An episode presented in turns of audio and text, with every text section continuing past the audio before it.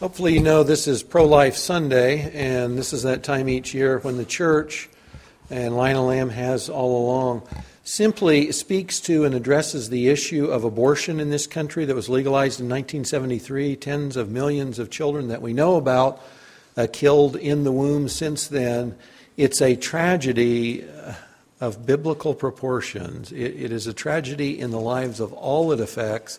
We're doing something a little different this morning. Barb Watkins is going to come up in just a minute and share her own story. Uh, Barb has a story in the field of abortion, knows what that looks like, feels like, and what coming out of that and getting God's sense of forgiveness and peace looks like out of that suffering and pain.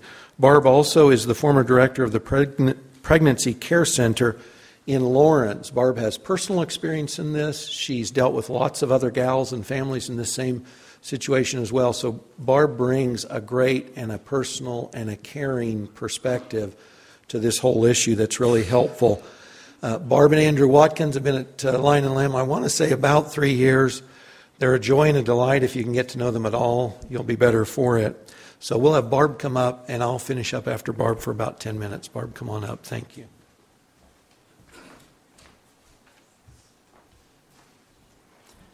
Good morning, everybody. This is Sanctity of Life Sunday, and this year represents 43 years of legalized abortion. This is a difficult subject to discuss, and I'm sensitive to that. I, like many sitting in the pews, remember those feelings of every time the word abortion came up, I would wish the floor would open up and swallow me. It was just, I hated the thought of that word. But today I have the opportunity to share with you my experience with abortion. My prayer for today is that you will leave this building with the hope that Jesus heals and forgives, no matter what the sin, if we come to Him in repentance. And Romans 2 4 says, God's kindness leads you toward repentance.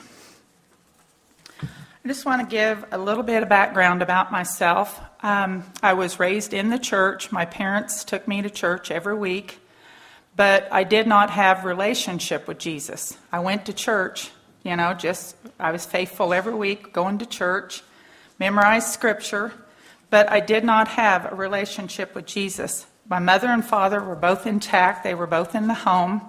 Um, I was very rebellious as a teenager. And that's where I'm going to start with sharing my story. Um, it was 1974. Abortion had been legal for one year. And after many weeks of not feeling good, my mom took me to see my doctor.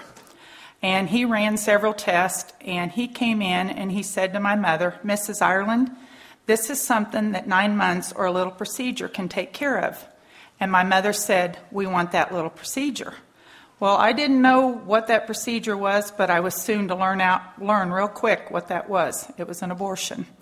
I was put to sleep and I had a suction abortion. I think I was probably about 11 or 12 weeks pregnant. I, I don't really remember. And when I woke up, the nurse was patting my hand saying, Honey, your little problem's been taken care of. And I'm thinking, oh, that's right. I was pregnant. Now I'm not pregnant anymore. And initially, I was relieved. But that was short lived. It was just a short period of time before I had so much guilt and shame from um, having that abortion. And it was something that I thought about very frequent. If not all the time, it was very frequent. I tried many times to talk to my mom about it, and my mom said it's in the past, just let's just leave it there. Well, I didn't want to leave it there because it was something that I thought about regularly. So, um, two years passes. I'm now 17, and I was pregnant again. And I told my mom that I thought I was pregnant, and she goes, Well, I fixed you the first time. What's your solution for this? And I said, Well, I'm going to get married. Well, I was 17, and the guy that I was pregnant by, he was 18. And my mom goes, I don't know if you either one of you are ready for marriage, but if that's what you think is best, then that's what we'll do. So I got married, and I, we had a beautiful daughter. And then two years later, I was pregnant again and had another beautiful daughter. But when that daughter was nine months old, I had a friend of mine that said, uh, If you died tonight, do you know where you'd spend eternity? And I was of the mindset that you couldn't know where you were going to spend eternity until after you died. And she goes, Well, you know, the Bible says that you can know if you have a right relationship with Jesus Christ. And that night, she led me into a personal relationship with Jesus Christ, which was good, but I still had this horrible secret that was hidden deep inside of me that I couldn't talk about. I just, I, I wanted to talk about it but the shame was so huge, I couldn't talk about it. And I had a friend that was involved in pro life work, and she kept saying, You ought to. You ought to come and share, you know, come and share uh, being a part of this pro life movement. She didn't know I'd had an abortion. As much as I wanted to, there was no way I could do that. You know, it was just, it wasn't going to happen. And she just kept praying for me and speaking truth into my life. And I, you know, I started to to start kind of wanting to move in that direction for healing, but it was so painful, I didn't really want to take those steps. So, um, two years later, I'm pregnant again with our third baby, and my appendix had ruptured. And I got very, very sick, and I'd never had a sonogram through any of my other pregnancies.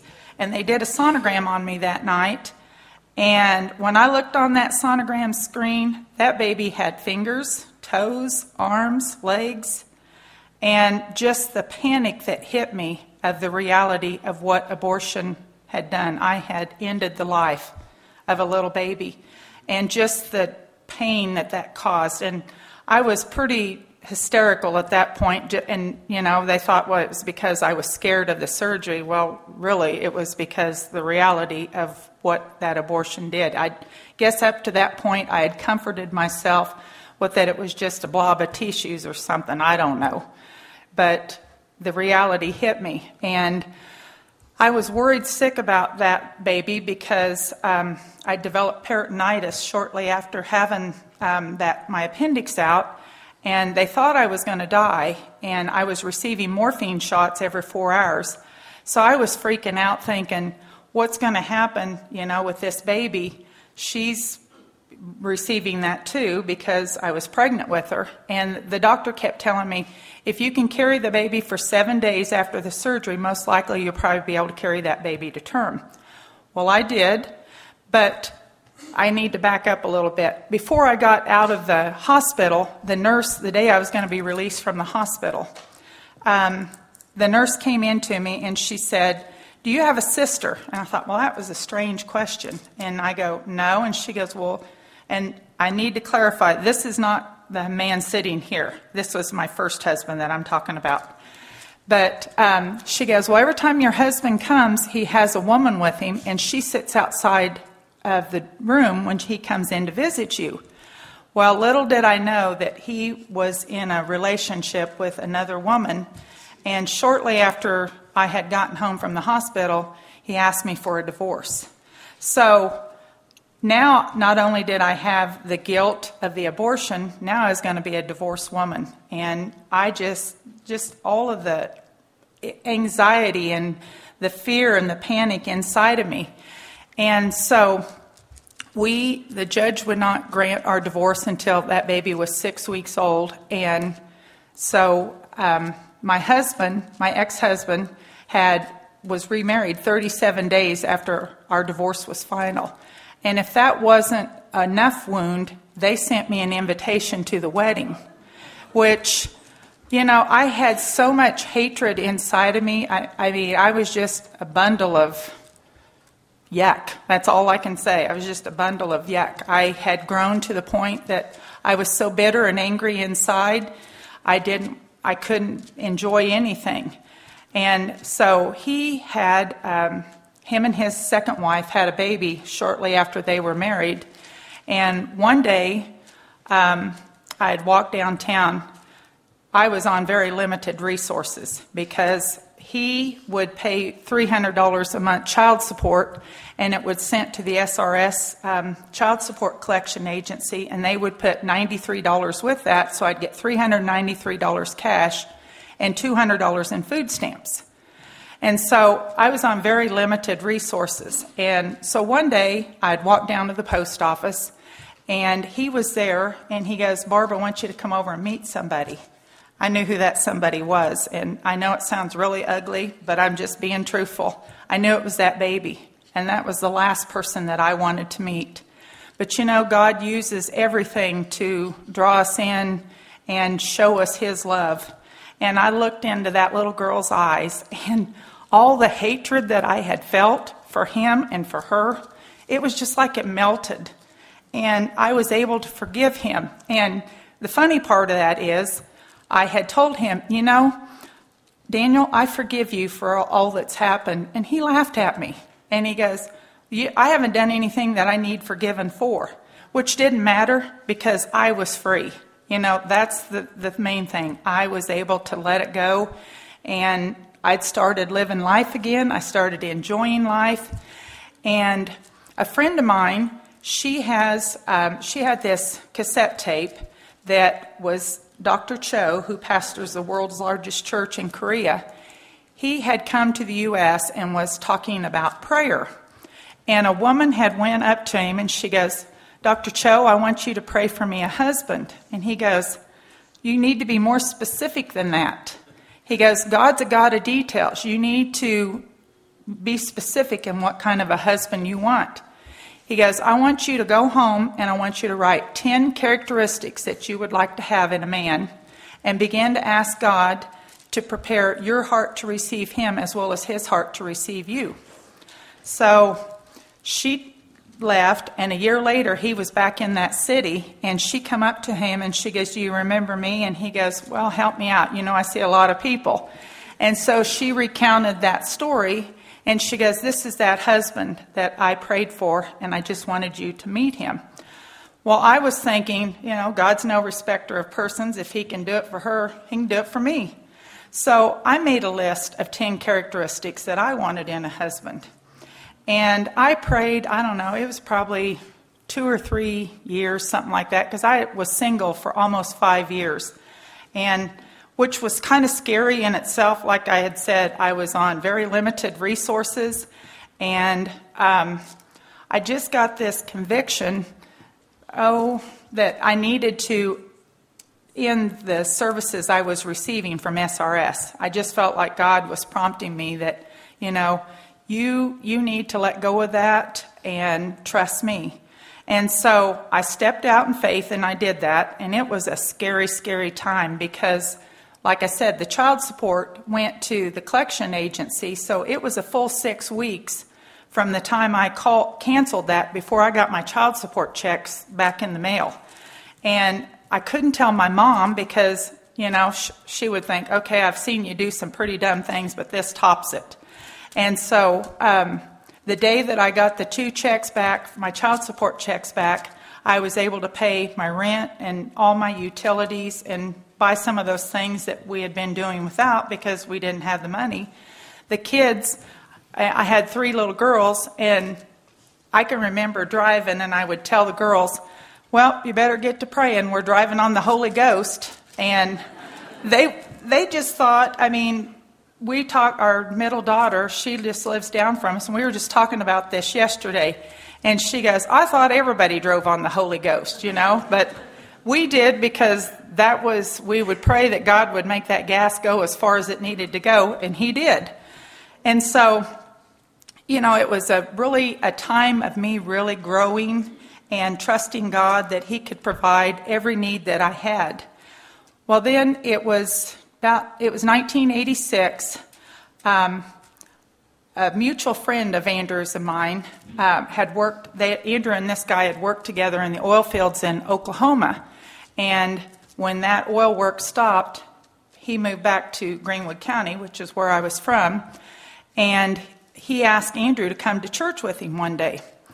And so Frank and I went to the same church, and before we went into church that day, he asked me, he goes, I want you to meet somebody. And I looked at Andrew and, you know, I thought, where did Frank get this guy? He was uh, kind of a scrappy looking oil field guy.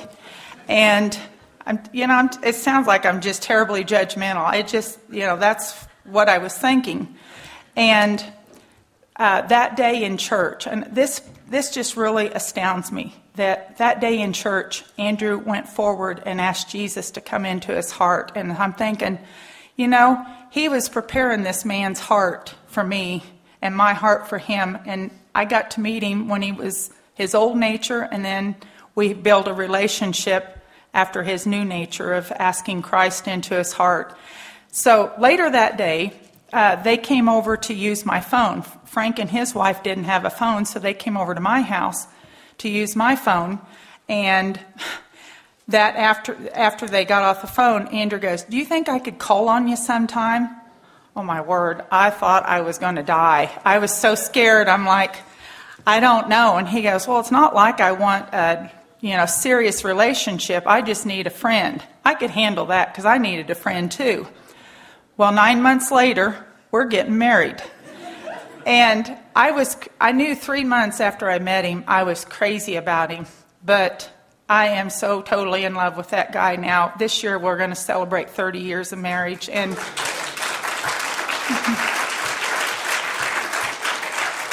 You know, that's um, a part I've left out that is so key. When I was in all of my rebellion, my cousin sent a Christmas card to our family and it said in there at the bottom, it had a special note. This is for you, Barbara.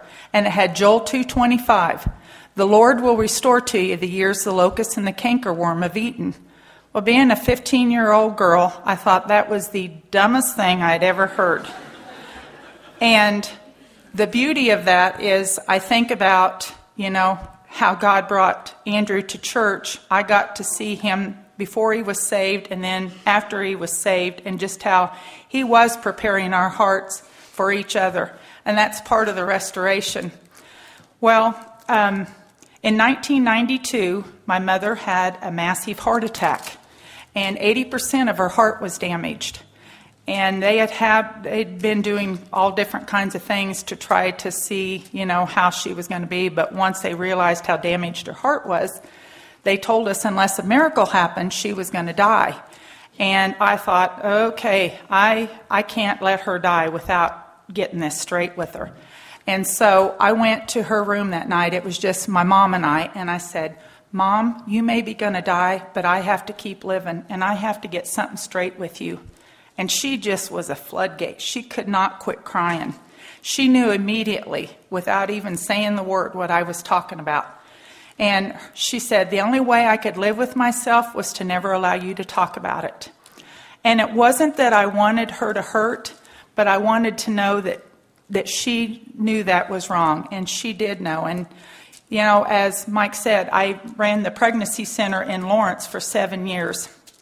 And one time, a friend of my parents came over there to visit, and he said, Why do you do this? And I said, Well, I don't know if you know it or not, but I did have an abortion. And I feel like, from my experience, you know, of what I went through, I can help others.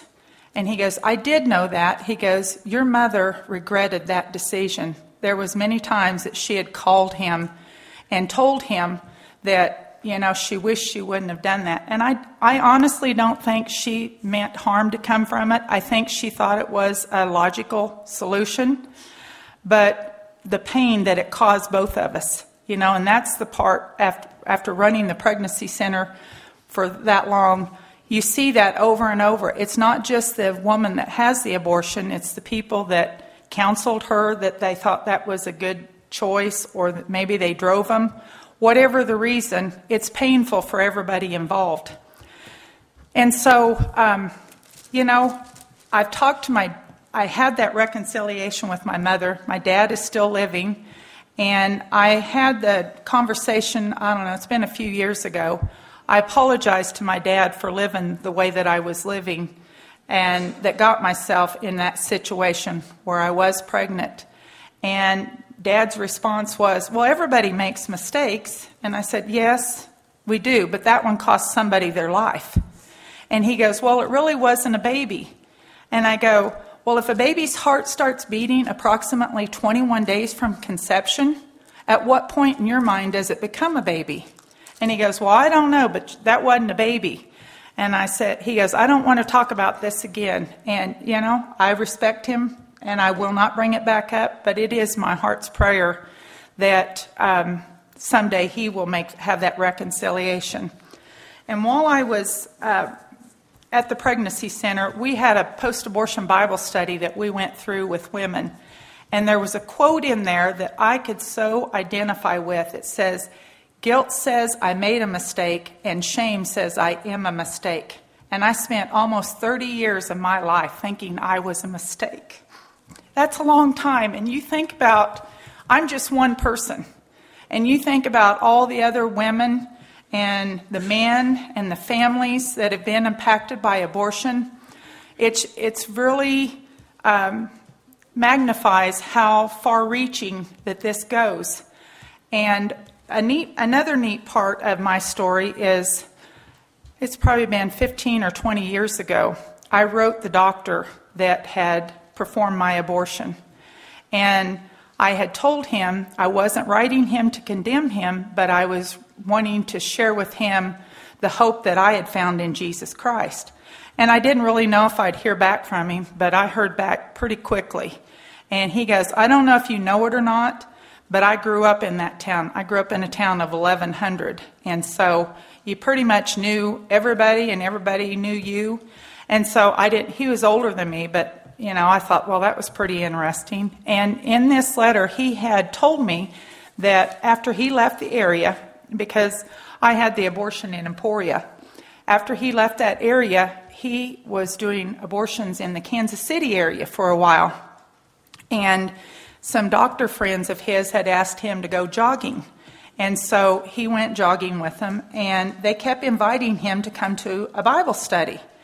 And he goes, You know, that was the last place I wanted to go. The only reason I went, because I wanted to get him off my back. And so he goes, I went to that Bible study. So that just saying, keep inviting people, you know. That one next time might be the time that it really impacts them. And he, at that Bible study, he encountered Jesus Christ. And he said, I continued to do abortions for a while until the Holy Spirit convicted me that I couldn't fulfill my mission on earth as long as I was doing those. And he goes, I will not do another abortion, but I'm not condemning of those that do. And, you know, that's a point I want to bring up today is we all have that privilege of being able to pray. And if you don't feel like you can be involved any other way in the pro life movement, you can pray. Because it's when those walls come down and the truth is revealed, and you, it takes, sometimes it takes several times of hearing it. You know, I could accept the fact that God could forgive me, but I had a horrible time forgiving myself. I just wanted to continually beat myself up with that.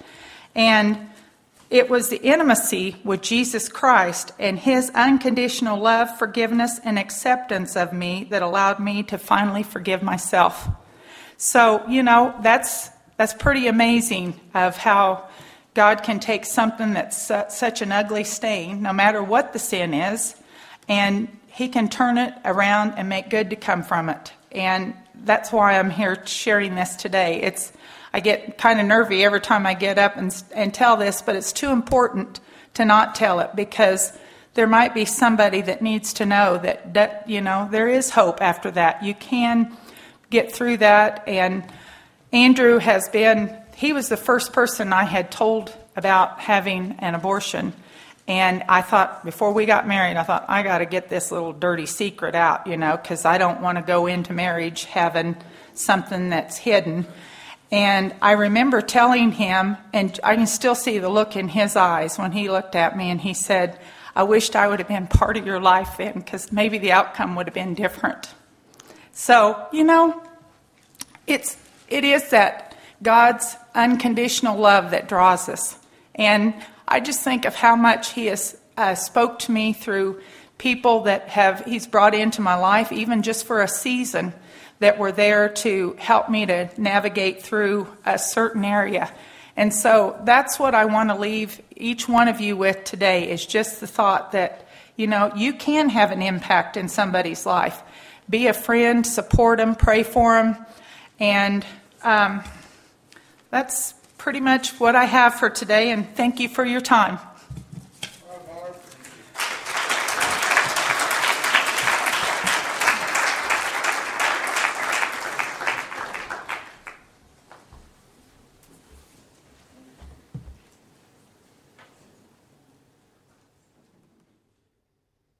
meant to have this up while Barb was speaking.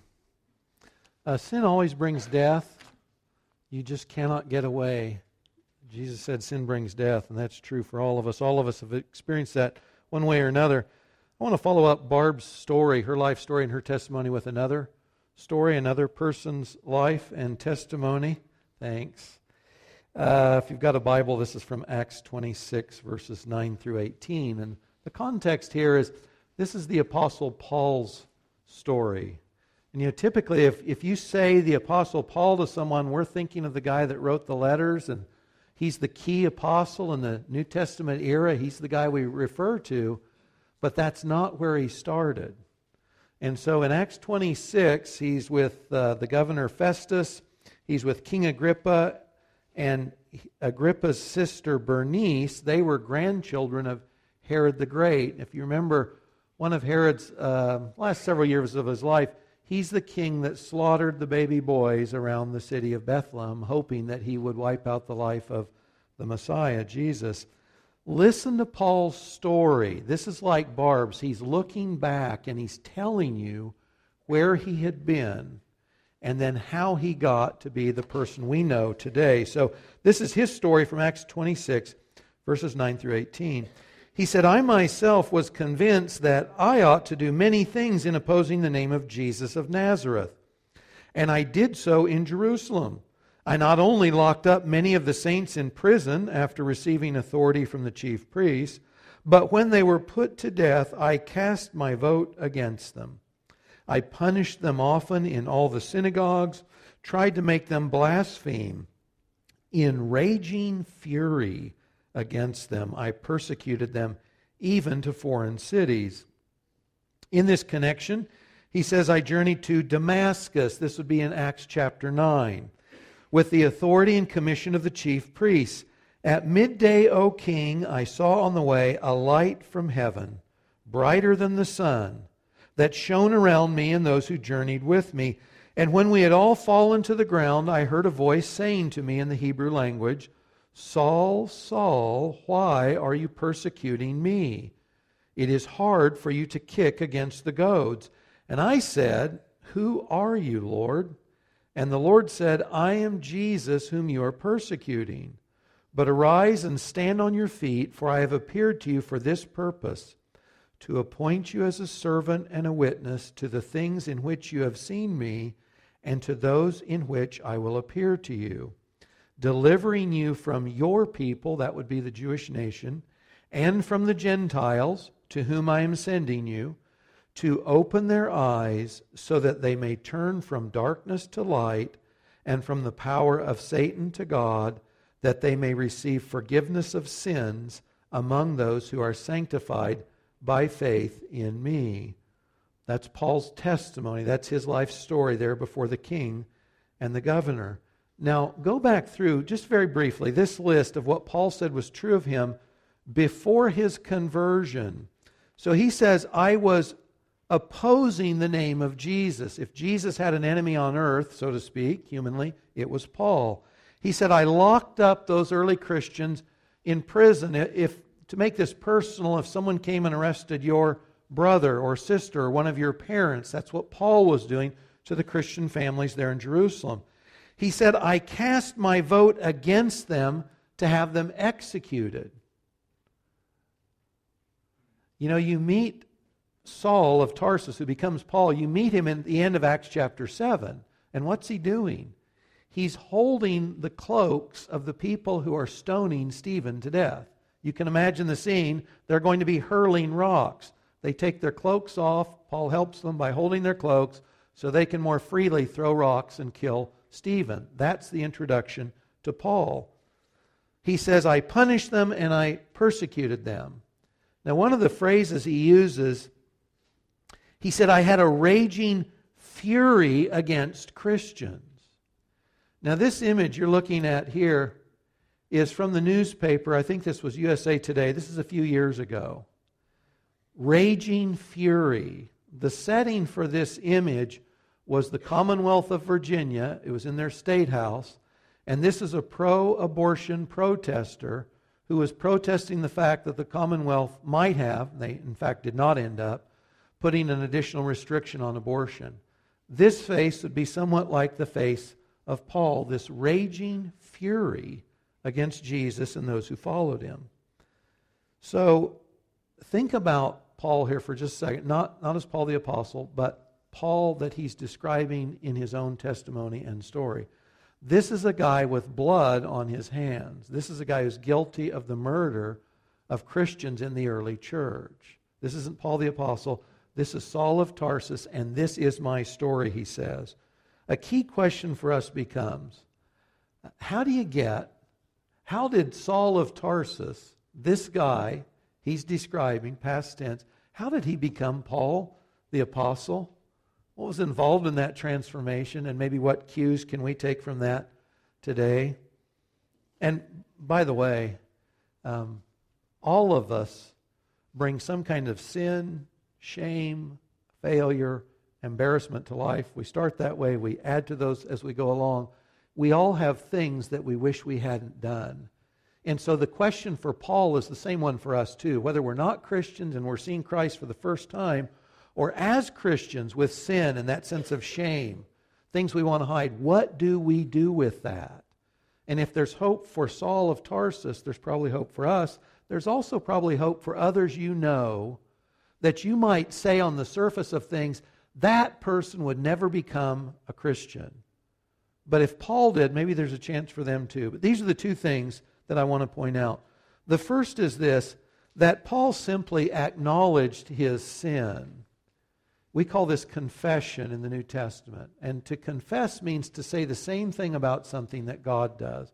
So imagine Paul here is confessing his former sins. He got up and he told Festus and Agrippa and Bernice what his life had been like before, just like Barb did. This is my story. This is my past shame. What gives him the ability to stand up there and say, This is who I was, this is what I did, boldly with confidence, no sense of shame or embarrassment now. What gave him the ability to do that? He had confessed. He had agreed with God that his actions, his motives, his heart were wrong. When we confess, we're agreeing with God that what I'm doing, what I've done, those areas of darkness or sin or shame, those are wrong. God calls them wrong. And we confess that. 1 John 1 9 puts it this way If we confess our sins, he is faithful and just to forgive us our sins and cleanse us from all unrighteousness. Guys, you know, if I've just committed a sin and you're a Christian, I really don't want to see you. Because I, I've got my sin and I want to hide, and I want to hold that sin in the darkness. When we confess our sin, we're bringing that sin and shame and sense of guilt, we're bringing it out into the light. Once you've done that, you don't have to hold that sense of shame or guilt anymore. You've brought it out into the light. We're confessing. Sometimes we just confess to the Lord Lord, I did this. You know it. Others may not even be aware. Other times I've grieved someone else. I would tell them, I'm sorry for what I did, and seek restoration, reconciliation, or forgiveness. But when we bring it out into the light, we confess, it loses its power to hold us in our past. That's the first thing. We confess with God the truth about our sin. The second thing, that's the publican in the temple, by the way, who's telling God, I'm a sinner. He went home forgiven. The second thing we do is we simply accept the forgiveness and the restoration Jesus wants us to have, just as Barb experienced, and I trust most of us here have too. Listen to it in the context of verse 18 from Paul's testimony. He says, That, Jesus speaking to Paul, that they may receive forgiveness of sins and a place among those who are sanctified by faith in me. Paul's acknowledged his sin. He's received that forgiveness and grace in Christ. And now that's his story, and that can be our story as well. Forgiveness of sin, the ability to stand sanctified by faith in Christ. Isn't it a great feeling if I go to a church or if I go anyplace else, if my conscience is clear, I don't have any nagging doubts, I'm good to go, I can interact with you, or, or I can sit peacefully at home by myself, and I'm good to go because I'm forgiven. And no matter how disturbed or distressed I have been in the past, confession and the reception of forgiveness means I can now have healing, I've got peace, I've got joy, and that's the only difference. I've confessed and I've received that forgiveness. For many people, when you say this, there's a couple of objections, just two that I'll mention this morning. One is, it can't be that easy. And the second is, you don't know how bad my sin is. It can't be that easy. Restoration, uh, forgiveness, my being right with God and the world can't be that easy. And to that point, we really need to understand this. When we're saying that we've confessed and we've received that forgiveness, forgiveness in that sense, yes, is absolutely easy to receive. All we're doing is opening our hands and saying thank you. The difficulty of that forgiveness was the cost, the infinite cost to the Son of God that He bore for us in His substitutionary atoning death on the cross. Infinitely expensive, infinitely difficult to procure the forgiveness, but absolutely easy on our part because all we do is receive. It, it can't be that easy. On our part, it is. Not on Christ, but on our part. The second one, you don't know how bad my sin is. You know, especially if we have sins from the past, if we've kept those in the dark for a long time, especially, we have sort of adjusted our life around our sin and shame and guilt. We don't have peace, and we sort of try to manage that. Uh, we don't have to live that way. And one of the things Paul says later, when he writes to his protege Timothy, he tells Timothy something about his own conversion as a point that's meant to encourage anybody else like us or others we might talk to. So Paul says this in 1 Timothy 1:16. He says, "I received mercy for this reason." Why did God pour out his grace and forgiveness on me specifically? That in me as the foremost, Paul says, I am the foremost sinner. I am the first of the worst. That sinners don't get any worse than I am that in me, as the foremost sinner, the worst of the worst, Jesus Christ might display his perfect patience as an example to those who are to believe in him for eternal life. Paul's point is this if God will forgive me, he'll forgive anyone. Paul forgave me so other people could have confidence God will forgive them as well.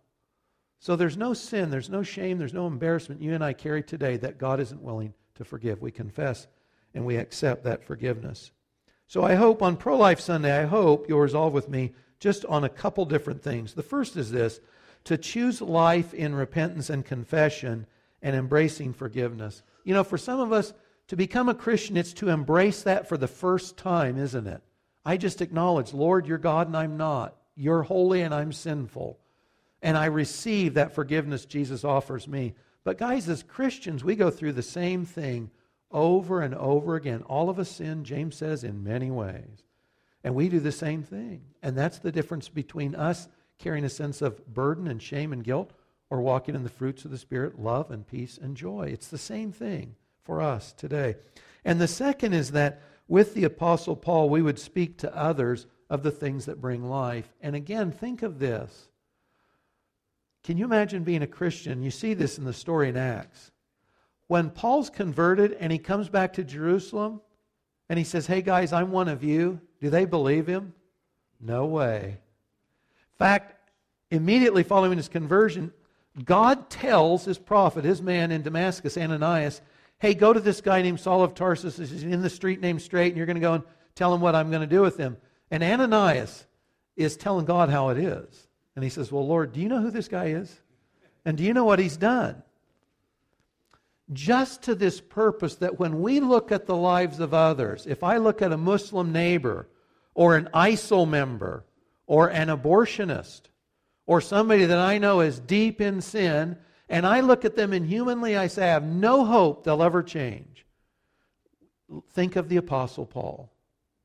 Blood on his hands, a murderer, an opponent to God, and God turns his world upside down, and he becomes the key spokesman for the church.